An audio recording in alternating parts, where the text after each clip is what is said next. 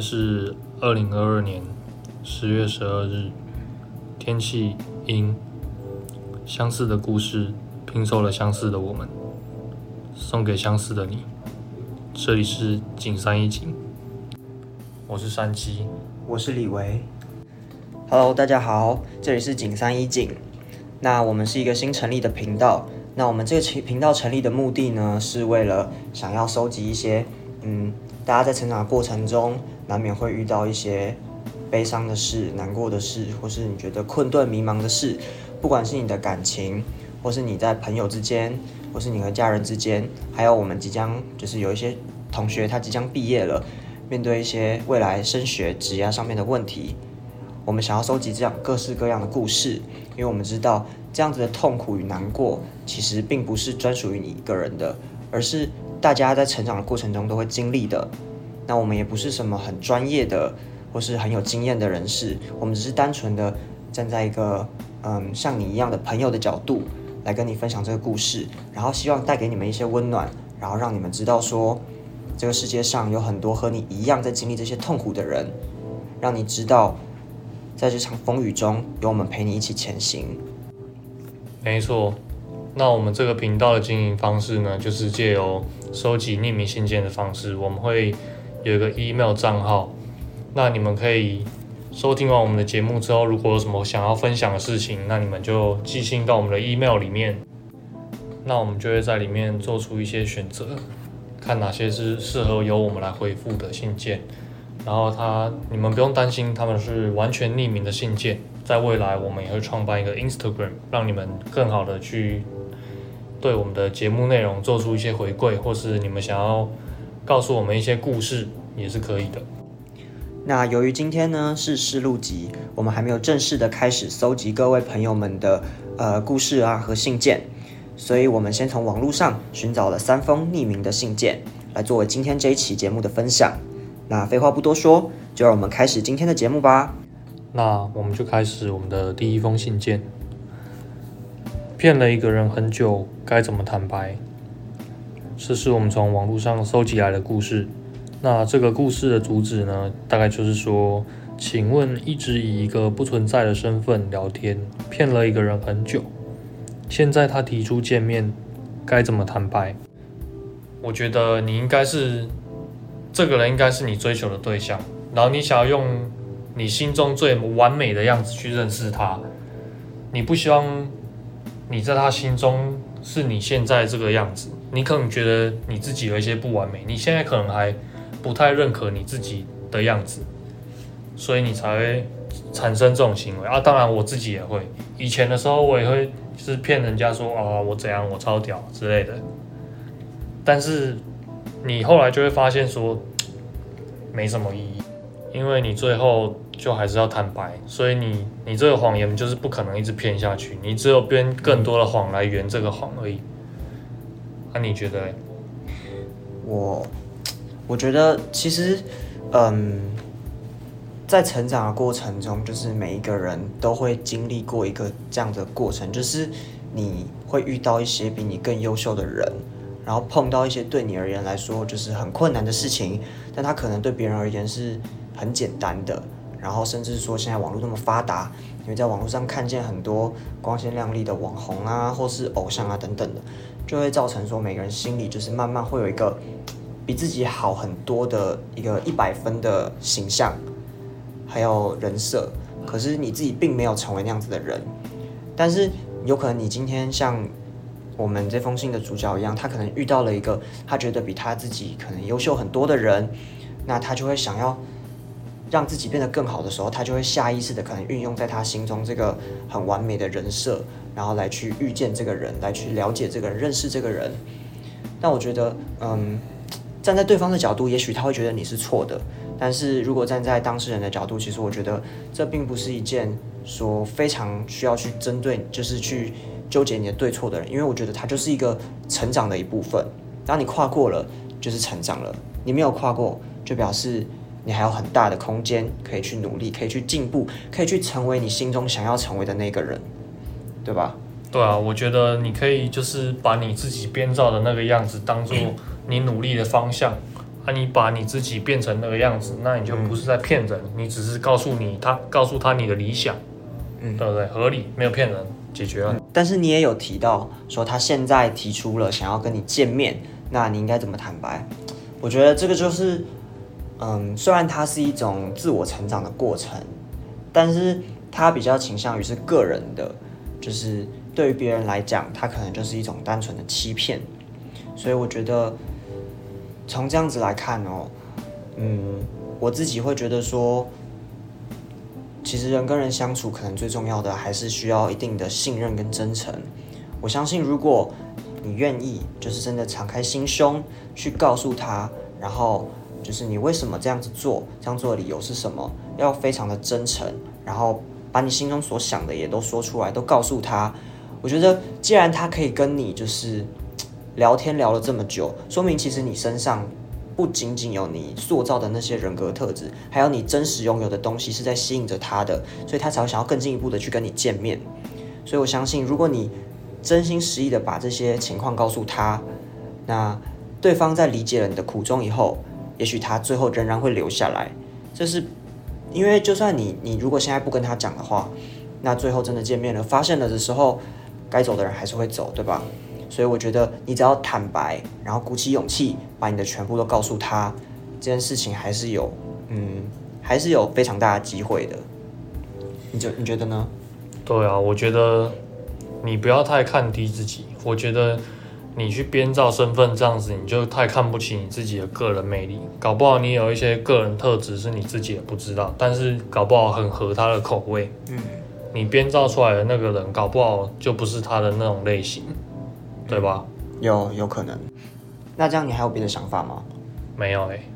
嗯，那以上这样子，针对这封信，大概这些就是嗯李维和山鸡的想法。那欢迎在就是手机前面的听众朋友们，如果你们有任何的想法，就是关于这封信，或是关于李维和山鸡的想法啊见解，有任何的想要指教的地方，都可以留言在我们的 IG 或是寄信告诉我们。那第一封信的分享就到这边告一个段落。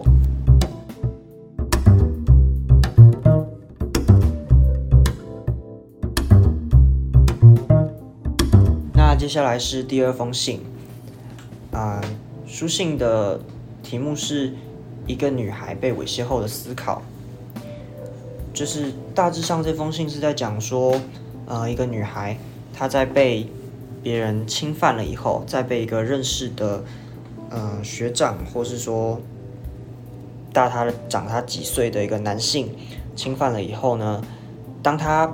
告诉周围的人发生了这样子的事情的时候，没想到他得到的回复却是别人在告诉他说：“是不是你穿的太暴露，或是我怎么知道你是不是自愿的？那你既然被侵犯了，你为什么不报警呢？那你有录影片吗？不然你要怎么证明你被猥亵了？”就是类似这样子的话，这个女孩听到了非常非常多次，那她心碎了。虽然说在这个猥亵的过程中，对方并没有对这个女孩进行到最后一步，但是其实就是能做的也都做的差不多了，所以这个女孩其实她真的非常的难过，甚至说对方侵犯她的理由居然是因为女孩她的身材比对方的女朋友要好的很多，所以这个男生就侵犯了她。那虽然在过程中，女孩她有尽力的去抵抗，但是毕竟男女的力量还是相差悬殊，所以她最后什么也都做不了。那这个女孩呢，她从来没有交过男朋友，就是一个母胎单身的女生。那所以说，她刚刚成年，她其实对于男生有非常多的幻想，就是可能对于男朋友这个角色有很多的幻想。可是因为发生这件事情，所以其实对他的心灵真的造成了非常巨大的冲击哦。你有什么想法？我觉得这其实是一个蛮典型的检讨被害人的一个案例，嗯而且我觉得，毕竟他才刚满十八岁，然后也是刚上大学嘛，然后大学就是有两有三大学分嘛，恋爱，然后跟原本的学分，还有一个是什么我忘记了，社团，哦，社团。然后如果她未来要交男朋友的话，就是男女朋友之间总是会有一些亲密的事。嗯，那如果她之后进行这件事情，可能会会不会就是对她引起一些心理阴影之类，有可能会有什么创伤，可能就会造成她的体验不是那么的好，甚至是说可能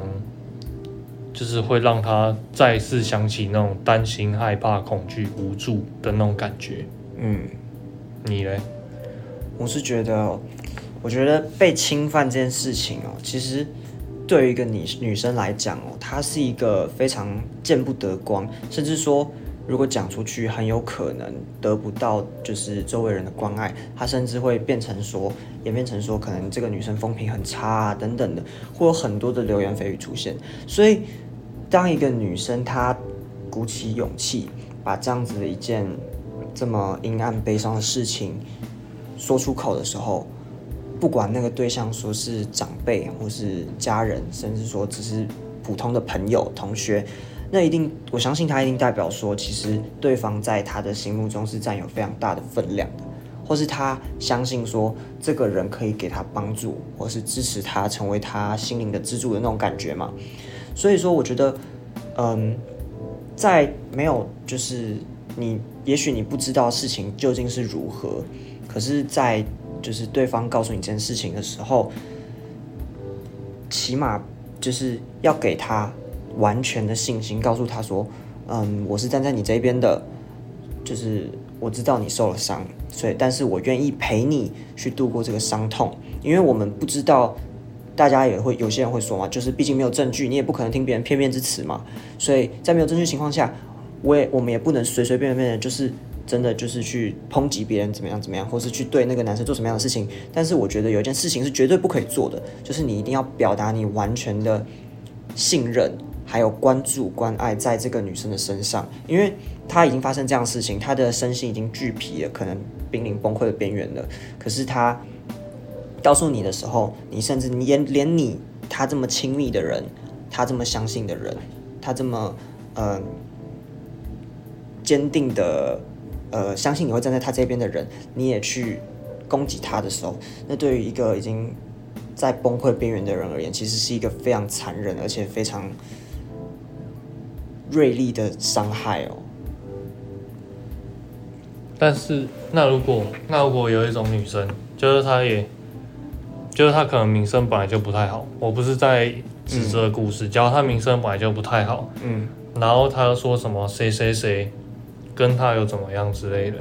然后又又以你这种角度去说，就是完全相信她的话，那不就等于一个人的风评就是直接被他完全直接毁掉那种感觉？哦，我懂你的意思，这确实也会是一个疑虑。所以，嗯，建立在我刚才所说的，嗯，更正一下的话，应该是我觉得，当一个女生愿意跟你讲，愿意跟你敞开心胸的时候。你在不知道事实的情况下，你可以相信她，然后陪着他去度过这样子的难关。当然，随着你越来越了解这件事情，你会知道事情的真相嘛？那那个时候你会有不一样的选择，对吧？就是假设你可能发现说，哇，这个女生在骗你，那当然你就没有必要再浪费你的那些时间跟心力去陪她一起度过这样子的一个低谷期。但是如果你发现这是真的时候，起码在一开始你就是在她最受伤的时候，你没有再。捅她一刀那种感觉，嗯，我知道了，大胆假设，小心求证，啊，也可以这样讲，所以就是这个概念，反正我们就是先选择去相信他啊，然后我们可以调查这件事情的底细，嗯，也许我们可以帮他出一口气，然后也可以确定这件事的真假，啊啊啊，当然，简直就是完美，当然我们不，我们不不鼓励暴力啦。解就是帮他解决，是以和平理性的方式啊，对。那但是呢，这样子的想法也有可能是因为李维自己比较容易相信别人。那可能每一个人都有不一样的想法，但是，嗯，我觉得最基本的原则就是不要随便去伤害一个已经很脆弱的，就是处在一个很脆弱的状态下的人。我觉得这应该会是大家都比较有共识的事情，就是。撇开真相的话，对啊，我觉得他说的是对的。但是山鸡这个人就是比较简单粗暴一点。我比较喜欢就是就是，假如他告诉你，我就一定会帮他，就是例如说什么送信品之类的、啊，我挺就一到底这样对对对，就是我一定会想要把这件事情有一个结尾，这种感觉。嗯嗯嗯就是我我想要给他的不只是那种陪伴之类的那种、嗯，那种感觉。陪他走到底，对对对对对看见这个事情整个呃反败为胜这种感觉。对，而且如果就是他都已经告诉你，然后没有处理完的话，我就觉得嗯，那你告诉我是希望我怎么做呢？其实这件事情我觉得不太能给到什么实质的帮助，就是除了我刚刚讲，就是直接送信品，然后想办法让对方给你一个交代，看是要嗯怎么样。对，而且我觉得你刚才有提到一个很重要一点，就是其实这个人愿意跟你开口，不单单代表他相信你，他信任你，他想要依靠你。其实他很像是很多人会说，一个人在就是有一些忧郁症啊或什么什么患者的时候，为什么他们这么难过，或者他们心里有这么多痛，可是他们为什么都不希望去讯号去让别人来帮助他？可是我觉得你刚才讲的，就是像是当一个人他向你开口的时候，他其实也许你会觉得他只是在讲心事，讲好像他过去发生的事情，可是也许其实你在更深挖掘一些他的更新的情感，也许其实中间就掺杂了一些他其实淡淡的在散发出我需要帮助，我需要你的帮助的这种讯号，只是他可能隐藏的太好了，所以才会让人没有发现，所以我觉得这也是很重要的一点。对，我觉得，而且其实这种事他们会不太想要闹大，嗯嗯因为嗯，就是女生嘛，对啊，因为如果大家都知道，就是多少对女生的风评还是会有点影响，嗯。所以他们可能也不太想让人知道。毕竟对于这样子的，就是这样一个类型的事件，社会上还是会偶尔会有一些不太友善的声音的，所以大家都会比较，嗯，就是有受伤的人，就是受类似这样子的骚扰或是侵犯的，不管是男生或是女生，都会比较把自己包得紧紧的，就是伪武装的像刺猬一样，不太敢随便去告诉别人哦。好，那你还有什么别的想法吗？我现在没有别的看法了。嗯，那大致上针对这第二封信，那李维和三季的想法大概是这样子。那欢迎如果有观众朋友有任何的想法，或是想要纠正我们的观念等等的，一样都可以来信或是留言在我们的 IG 告诉我们。那第二封信就这样告一段落。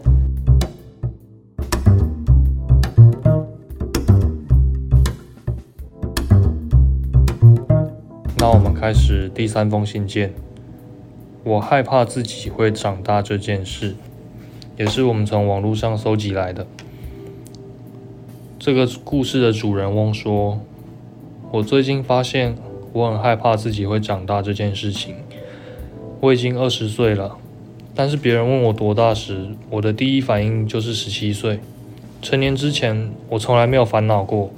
自从十八岁以后，好像就这样子了吧。潜意识总觉得我就是十七岁。我自己觉得呢，我一直不是一个很正常的人。性单恋，悲观主义者。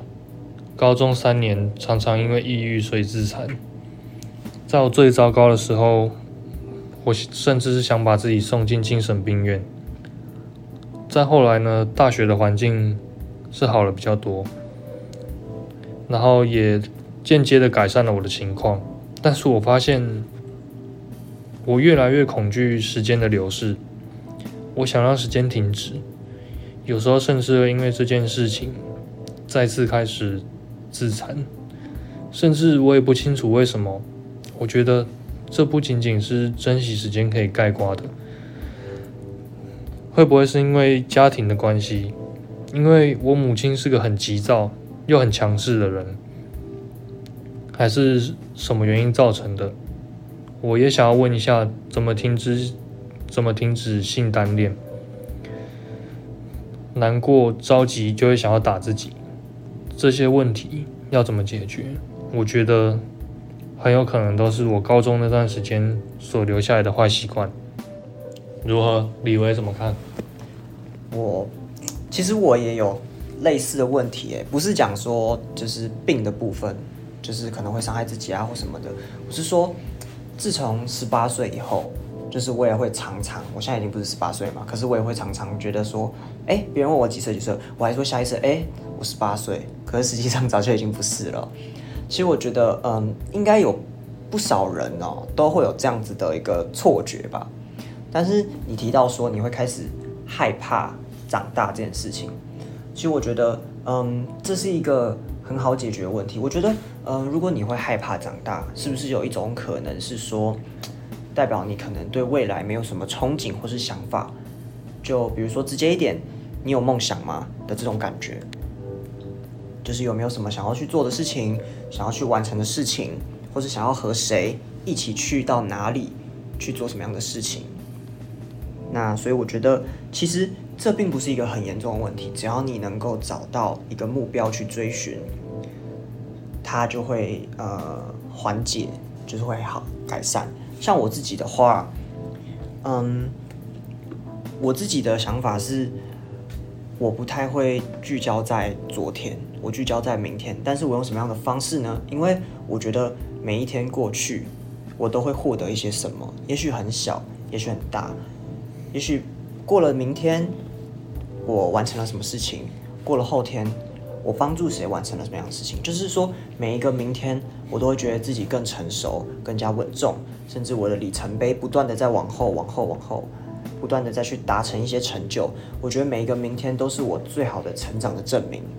算是我一个成绩单。对昨天的我而言呢，它就是一个成绩单。所以我比较会不容易去嗯聚焦在我的昨天，因为我觉得昨天的。对于今天的我而言，昨天的我其实就是，嗯，有点类似于失败的我，因为今天的我会比昨天更加成功，然后更加优秀，这样的感觉。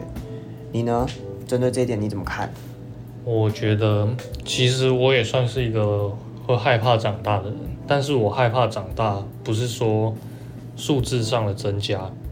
嗯，而是说在我这个时间到。那个时间之间，这一段时间我成长了多少？我觉得你害怕的东西很有可能是跟我一样的。对于时间，你总是觉得流逝的太快，然后又觉得好像没有学会什么事情，不知道这一段时间自己在干嘛，所以感到焦虑，对未来可能也感到很迷惘。我觉得这可能是现在很多大部分年轻人都遇到的问题，包括我自己，我自己也觉得说。最近好像感觉不到我自己正在往什么方向迈进，也会觉得有一点不太知道自己在干嘛，而导致说害怕成长。但是我觉得，虽然我自己没有办法告诉你太多很正向的话，但是我只能告诉你，你必须要自己一个人去面对这些事情。你要想办法让自己成长，去改善你目前所遇到的问题。最主要的问题就是你要有实际的技能，然后能力上面的提升，让你这一段时间是充实的，你才不会觉得时间一直跑，你好像追不上时间，你好像没有在成长的这种感觉。嗯，你的看法呢？其实我觉得也可以从另外一个角角度去切入，也许是。也许你是害怕那种成长的孤单，因为我们大家都知道，随着我们就是从国小啊、国中、高中、大学这样慢慢一步一步往上成长，其实我们的交友圈在慢慢一步一步的缩小了，就是我们真的可以交心的朋友，慢慢的越来越少了，能够共同成长的朋友也越来越少了。有时候我也会对这样子的现况感到有一点点迷惘跟。惶恐吧，因为我觉得有一个很契合的伙伴一起去成长，然后一起去跨过未来的那道墙，是一件非常嗯令人满足的事情，而且会很有成就感。然后，所以我觉得，其实也许你会不会是在你的旅途中还没有遇到这样一个嗯足够契合的人，或是你认为可以跟你一起去成长的人？其实我相信。不管你是谁，就是你是什么样的人，这样子的人他始终是存在的，只是在于你还有没有找到他而已。但是，而且换个角度上来讲的话，你可能会说，我，嗯、我不，李维斌不知道你的情况哦，但是我是说，也许你会说，你就是找不到这样子的人啊。但是从这个角度再去想的话，你也许可以就可以变成把这个变成你对于明天的希望了，不是吗？明天我就要去遇见这样子的人，或是明年以前我就要去遇到这样子的一个人。那你有了希望，你有了盼望的时候，你就不会再对于岁月的流逝、年岁的增长，不断的去消沉，然后不断的去哀叹、哀怨这种感觉。这也算是一种可以化解你这样子的心态跟情绪的方式啊，我觉得。嗯，那我我们可以开始讨论。他还有后面有问嘛？他后面是说他他说他会伤害自己嘛？对对对对你觉得跟家庭有关吗？他自己提到对，他说他觉得跟家庭可能有一点关系，所以因为他妈是一个很急躁，然后很强势的人，啊啊，在这一点之上，其实我的家庭算是跟他还蛮像。我妈也是那种，就是很强势，然后很急，就是你只要稍微有一点做的不太好，她可能就会，就是她，就是你也不知道她她为什么会这么情绪化吗？嗯应该是这样说。反正我妈也是一个很情绪化的人，然后小时候就会觉得跟她待在一起压力会很大，嗯然后我小时候就有一点那种焦虑症的感觉，就是我连晚上做噩梦都会梦到她哦，这么夸张啊？完全就是很夸张。但是我觉得，其实对我现在也不是没有影响。我觉得我现在还是多少有一点焦虑症，但是，嗯嗯，那些都是过去的事情。那你总不能让过去的事情来影响你一辈子。当然，我也不是什么专业的心理医生，我只能单方面告诉你我的感觉跟感受，还有一些对你的建议。嗯嗯，最后这些其实都还是要靠你自己。但是，反正我也只能给你祝福了，我只能告诉你加油，大概是这样子。我是觉得，我是想到了，就是如果说 故事中的你真的，呃，在现实生活中现阶段还没有一个说可以去诉诸心事，或是吐露你的烦恼的人，我想这就是我们景三一景存在的原因，我们就可以李维和山鸡就愿意成为你这样子的一个朋友，这样子的一个平台。当你有任何的烦恼、任何的忧愁的时候，你都可以寄信来告诉我们，就让我们成为你第一个这样子存在、一起成长、一起去跨过那道墙的存在。我觉得这就是我们存在意义，也是为什么会遇到你这，就是会找到你这封信的原因。我是这样相信的。然后我觉得啊，像不管是山鸡刚才讲的，或是你自己提到的，就是也许有家庭的成分，但是我相信哦，我们不能决定自己出生的家庭，但是我们可以选择我们从我们的家庭中学到什么。嗯，因为我相信每一个人身边多多少少都会有一些不好的示范或是榜样，但是通常这些不好的示范并不会强加在你的身上让你去学习，它是有选择性的让你去学习的。当你自己也觉得说这样的事情不好的时候，其实我相信人们是有，